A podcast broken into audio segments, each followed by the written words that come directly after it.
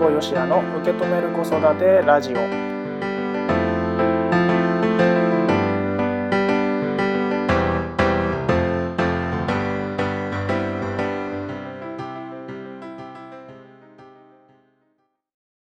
皆さんこんにちは。辛坊よしやです。今回も受け止める子育てラジオ始まりました。この番組は自分の子育てについて家事をしながらとか家事の合間にちょこっと考えてみる。そんな時間になってもらえたらいいなというふうに思っております。さて、えー、では今回のテーマいってみましょう。今回のテーマがこちらです。子供が安心して泣いてもいい環境ってどんな環境かな？子供が安心して泣いてもいい環境ってどんな環境かな？はい。泣くですか？泣く。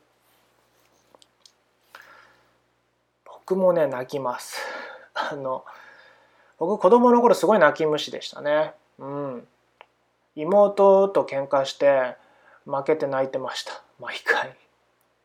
まあそりゃいいや、うん、私大人になってからはね何だろう感動して泣きますよね、うん、僕アニメでも泣けますからね。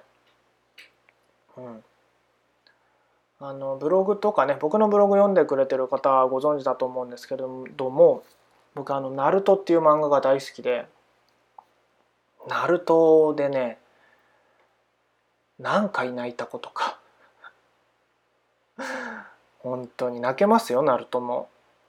うん、あのね 何？忍者のねあのなんかバトルものですけどそれだけじゃないですから。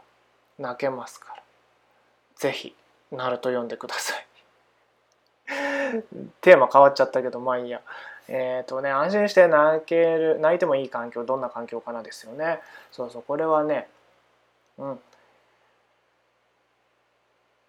泣いたら、まあ、まあいろんな理由があると思うんですよね。泣くって悲しい時もあるし寂しい時辛い時嬉しい時泣くじゃないですか。でも悲しい時っつったらなんかあの何でしたっけ？なんかお笑いコンビいましたよね。その人たちの悲しい時っていうのがちょっと出てきちゃいましたけど。もう今日はなんかどこでもいい余談が 結構僕の中で飛び出す感じですけども。まあそんなね悲しい時寂しい時辛い時嬉しい時ね、えー、涙っていうのは出るもんですよ。で、えー、泣くなってね我慢はねしなくていいと思うんですよね。泣き涙が出るってことは泣きたいんだよね。泣きたいから泣いてるわけだからさ。うん、泣くんじゃないとかね言わなくていいと思うんですよね。もう泣いてもいいよと。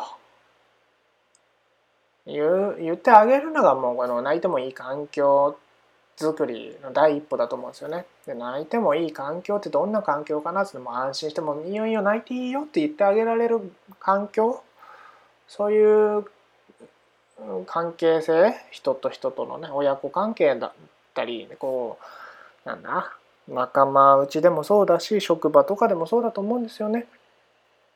うん、いいよ泣いていいよってこう言ってあげられることがね大事でしょこれは。なのでそんな環境です。ってのが僕の答えですけども。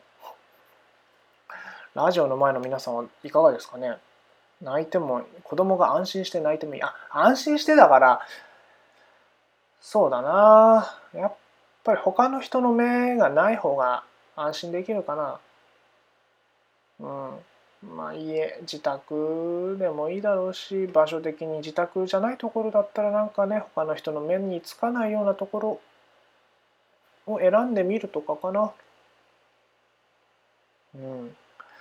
他の人の目を気にしないっていうのもあるけどね。うん。他の人がどう見てようが俺は今、ね、お前に泣いてもいいんだよって環境を作ってる。他の人が何というか俺が守ってやるぐらいの勢いで言ってあげることも大事だね。うん。まあそんな 感じです。付け足すならば。はい。さあ、ラジオの前の皆さん、ね、あなたはこの子供が安心して泣いてもいい環境ってどんな環境だと思いますかね？是非ね、えー、考えてみてご自身のお子さんが泣いた時、まあ、泣きたいと思っている時に泣いてもいいよって安心して泣いてもいいよって言ってあげられるとねすごい素敵だなというふうに僕は考えております。是非皆さんもねやってみてください。はい、というわけで今回のテーマは子供が安心して泣いてもいい環境ってどんな環境かな？子供が安心して泣いてもいい環境ってどんな環境かな？でした。子育てしてるお母さんに届けたいポッドキャストで聞く笑顔になれるサプリメント。辛坊よしやの受け止める子育てラジオ。それでは今回はこの辺でおしまいにしたいと思います。それではまた次回お会いしましょう。ありがとうございました。